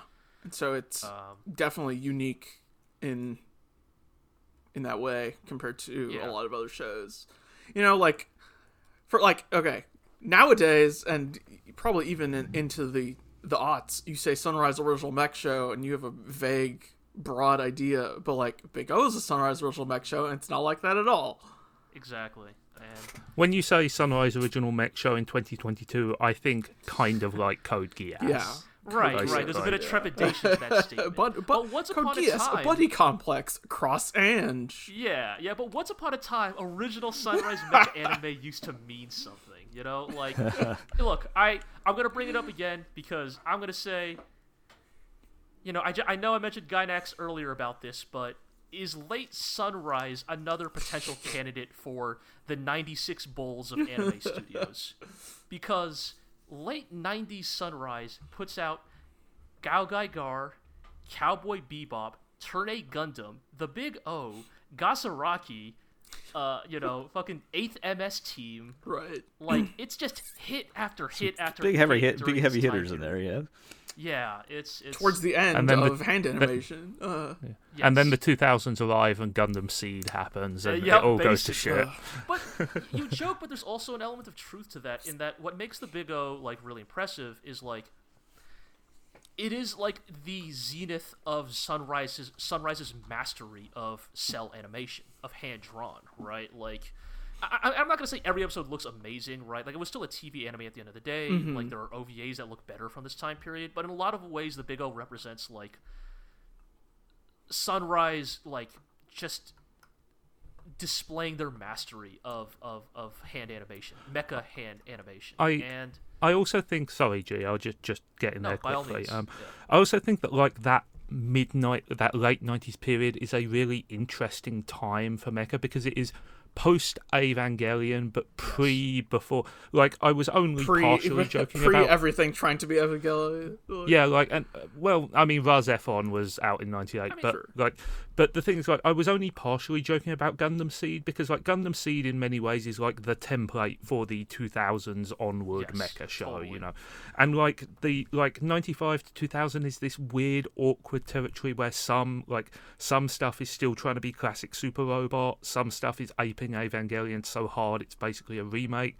some stuff is like weird sort of hybrids between the two, and like the the like the form of the modern mecha show has not yet been codified, and so you've got all these very messy, interesting experiments. Totally, and I, I would say I'm, I'm willing to say that I think the Big O is in some regards in, in- informed by Evangelion's influence, right? Like, Yeah.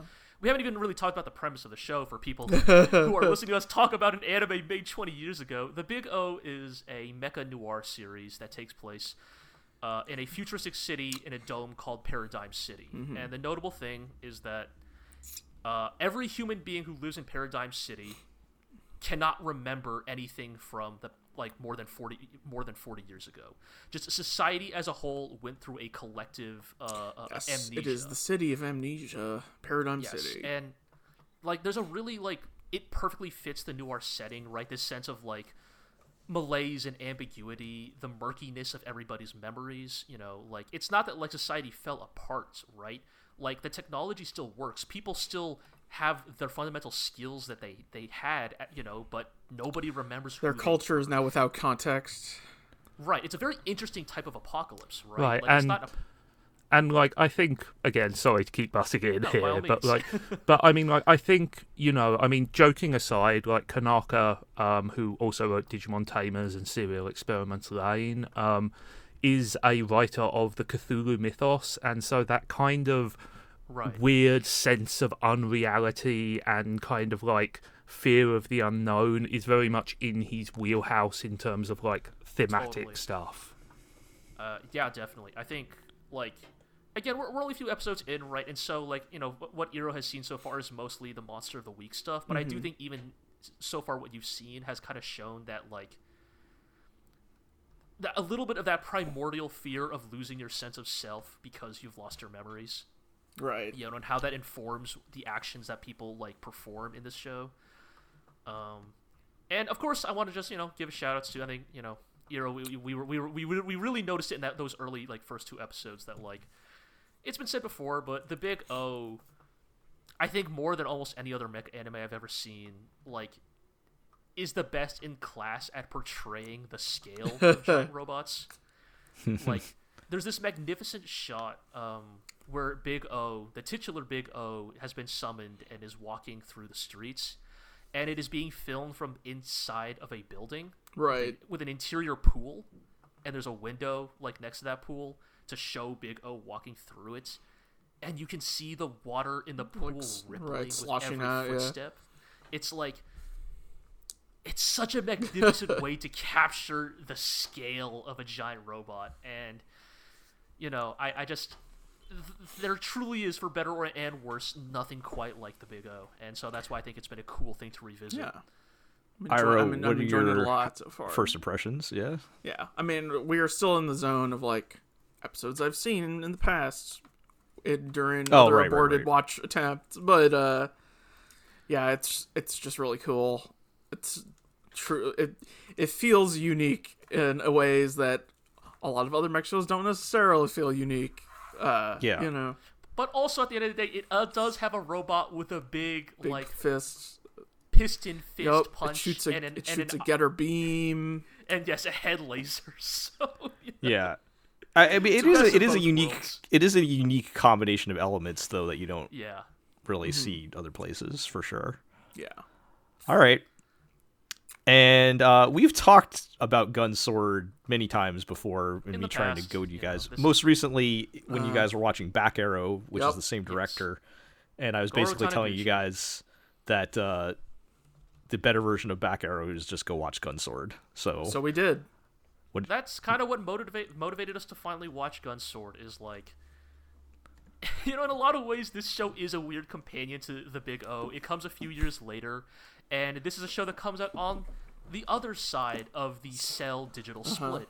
And boy, does it show! Gun Sword feels like Sunrise original mech anime, that's for sure. Yeah, early 2000s digital animation. It looks a little rough, but um, I think I, I I've been enjoying it for what it is. Like because in a lot of ways this is what we wanted from Back Arrow, right? Like a seven out of ten early 2000s mecha anime about an idiot hero going from town to town, saving the day and fighting various robots in the process. And Yeah. uh, I I don't think there's necessarily as much to say about it as you know compared to the Big O, but like yeah. you know, it, it's just kind of a fun, dumb show. You know, Yep. it's it's a space, it's it's like it's a sci-fi western. You know, like you know, uh, we we just watched the episode with the old men and the Yes. super ro- they're combining super robot and uh, Probably the was- most famous episode out of that anime, yeah. It's, it's I did not realize it was episode three. early. Ugh. I know, right? Like in my Yeah, head, it- I was like, it does happen per- that's like seven or eight or something. yeah, no, it does happen pretty early, yeah. But um, Um, very delightful super robot parody, right? Like Yeah. you just have these four drunk old men fucking talking about how back in their day, you know, they fought the Saurus Empire and you know all this shit. But now they're all washed up, you know. Their fifth pilot, the obligatory, you know, the obligatory girl in the pink robot passed away, you know. Yup. But they they bring it back one more Uh-huh, time to save the day town. because that's what heroes do, right? And it's like Yeah. yeah, this is all right. Like this is I'm entirely here for this. Like it's Sunrise, so yes, it just uses the exact same sound library as Gao Gai Gar. Like, Oh yeah, everything. G Stone and all Uh, that. The villain is literally voiced by Nobuyuki Hiyama. It's Yeah. very good. Um, I don't. I don't. You know, it's because it's for, for me. Oddly enough, this is one I've actually watched. Right. Um, the I don't know if I ever told my actual gun sword story on the podcast, but I, I ended up don't so. watching it. Um, because I basically got back into anime when Netflix started, like in the disc era, like Oh right, yeah, yeah, you- yeah. where you ordered the. Because I, I was out of it for a couple of years, and then out of the game. yeah, just because it, it was it was so annoying back in those days to get anime that I just like gave up. But when Netflix What, you came out, I was like, you oh, weren't well- happy with buying like fifty dollar VHS. yeah, from yeah, you'd have to like some sight unseen buy like a fifty dollar DVD with two episodes and hope it was good, right? But um, when Netflix came out, it was like, uh, hey, I can just order a disc and watch whatever I want, which was cool. But uh, then when they moved to streaming, I was like, this is even easier. So I was like, let me see what anime they have available, and they did not have a very good selection available. Um, I don't even remember. It was like whatever they could like whatever cheap license they could Sure. you know afford. There were no big name. I don't even remember some of the other ones, but the one that stood out to me because it was actually kind of fun was Gunsword because that was one of the anime that one of the first anime that Netflix had on their streaming service in their very limited pool of anime You to watch. Still on Netflix? I, I bet not. I, I I wonder. We'll have to check that. But that's how I watched it. Is like I just wanted to watch some anime, and this was the only, literally the only thing that didn't look terrible that was on Netflix. You know, I feel like that's a pretty common story from our generation of like an anime fandom is like before whatever we you had, get your like- hands on. Yeah. yeah, before you had watch guides or whatever, it was just like, Yeah. well, this looks okay. Right. yeah. So I watched it like, all right. oh, I don't know about Speed Grapher. Um, No, I know. I'm just saying. Yeah. I'm not going to recommend that Oh, one. Yeah. no, just of that era, though. You know what I'm saying? Yes. Uh, they had very cool graphic design on there in that show, and other than that, um, but the but no, I, I watched uh, Gunsword. I was like, yeah, this is this is pretty good. It's pretty pretty good. Um, Sure. I- and I- so I, I, it's not that I've ever claimed that it was a fantastic show. Like you said, G, this is like a seven out of ten, like a solid seven out of ten kind of fun show. to Sometimes you really but- want that though. Yeah. yeah, Sometimes you really got to have McDonald's for lunch. Exactly. and I think especially when we were watching Back Arrow, like this is what Back Arrow is trying to do, right? Like Yeah. and- Yeah. yeah. And only succeeded Failed poorly at it. occasionally. Uh, I'll just I'll just get in at the very end here and say uh, there has recently been some discourse on the timeline about whether Yoshiyuki Tomino is a good director or not. And Uh, um, the answer is he is a good director. Uh, well, anyway, the point is that G, Iro, and I have been watching Zeta Gundam. Uh, G and I have been rewatching it, Iro for the first time, and I can confirm that Yoshiyuki Tomino is the very best at being Yoshiyuki Tomino in the world. In I, I, else, elsewhere, I've been wor- working through uh, Blue Gale Xabungle, and that's a hoot. that show's great. Yeah, you've you've posted some wild clips Yes. from that. Uh, it's. Uh, that I don't know if just- Tomino is a great director or not, but he's very interesting, and in some ways, that's much more important. Yeah. Nobody does it like him, and they keep letting him do things. Well. so I will For say, some now, reason. I, I will say in relation to all this, while I will again say that there's a claim that late '90s Sunrise is the '96 Bulls of anime studios, I will, however, also say late '90s Sunrise is responsible for brain powered. Yoshiyuki Tomino's brain powered. So you Ah, know, it's no Garzey's wing. oh, Garzey's wing. We uh yeah, well, maybe we'll we, we might have plenty of time to talk about all that next time because Hell who yeah, knows Groot Garzey's who knows what next rewatch. episode's gonna look like. But we had quite a bit quite a bit to talk Yeah. about this time at least. Uh, Lots of fun stuff.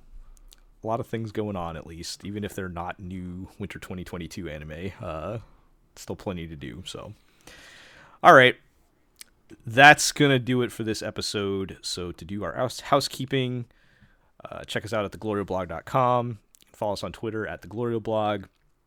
You can subscribe to the podcast on iTunes, Google Play, Spotify, Amazon Music, Podbean, Stitcher, and of course YouTube, where you can like, comment, subscribe, ring the bell, all that good stuff. You can uh, tell your friends, tell your enemies, and we'll catch everybody next time.